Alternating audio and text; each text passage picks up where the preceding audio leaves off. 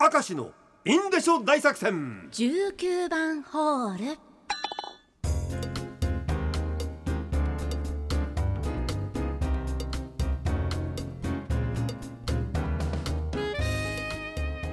さあ今日も元気よく行ってみよう、はい。19番ホール。ラジオネーム行き止まりさん。先日会社の健康診断を受けに大きな病院に行きバリウムなどを飲んできました、はい。幸いにしてさしたる問題もなく自分の検査はスムーズに終了したんですが、うん。待合で隣に座っていた人が「いやー今日は鼻カメラなんだよな鼻カメラなんだよ」と憂鬱そうに言っておりました。鼻カメラ経験のないいわゆる 鼻カメラ童貞の私は。鼻カメラ童貞の私はそうか鼻カメラを両方の穴から同時に入れたら立体映像になるんじゃねえかとバカなことを考えてました まあ両眼視しないとね、はい。あの立体には見えませんけど、ですね。しかしまあ痛えって両方から入れたら。もう辛いのにさらに辛くなっちゃいますよ。えあの鴨さんはさ胃カメラとか飲んだことある？まだ飲ん若いだことからないか。ないですね。バリウムとかはあるでしょ？もうないです。バリウムもないの？まだそう胃の検査いもの？してえ美味しいんですか？バニラ味とか一応美味しいよ。そうなんですか？うん、いやあれも美味しいと思わないとぐっと飲めないからさ 思って飲まないといけないうんですね。まあ健康なのはいいことだよね、うんもうそろそろかなとは思ってますけどね。そうそうそうそう。えー、続きましてラジオネーム馬車馬母さんです。中学生の頃から勉強しながら明石さんのラジオをよく聞いておりました。当時は勉強ができて清潔で控えめな女子という設定でやっていたので 明石さんの番組にハガキを送るなんてことは好きな男の子の前では絶対できませんでしたしかし月日は流れ酸いも甘いも噛み分け私も熟女と呼ばれる年齢に。明石さんも還暦すぎましたね。感慨深いものですね。でも35年間も明石さんのお下劣なネタを聞きながらニヤニヤできるなんてこんな幸せなことってありません。ありがとう。最高の褒め言葉だよ。当時は勉強ができて清潔で控えめな女子ということははい。今はバカで不潔でずうずうしいババアってことだな。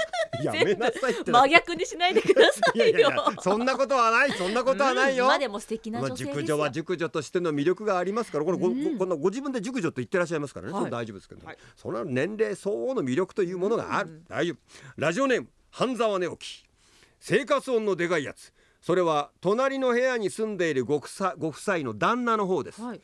起きている時は気を使ってくれているようで前に住んでいた若夫婦のようにでかい声で話したりテレビやオーディオの音も控えめで夜のぶつかり稽古のアハンアハンという音もしないんですがいびきの音がパネー半端ねえまるで演習場を走る戦車のようないびきを毎日聞かされていますというね。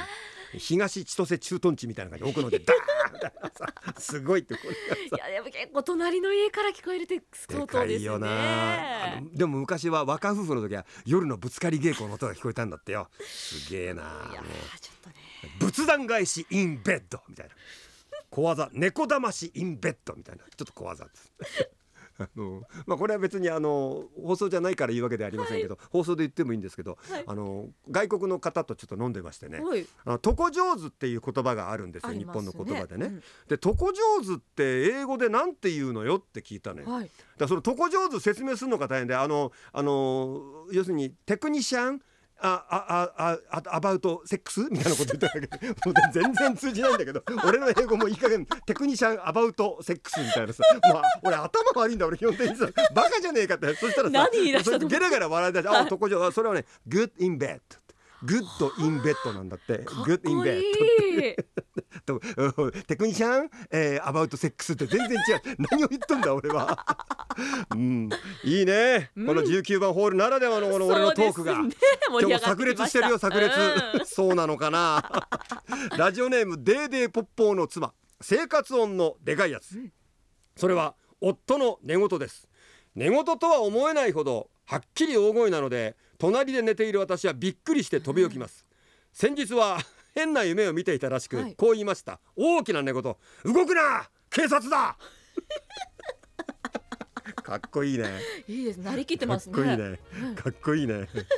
西部警察かなんかだったのかな。なんですかね。手錠手錠かける前にボコボコ殴るっていうねすげえなみたいなすごい時代動くな警察だいいじゃないか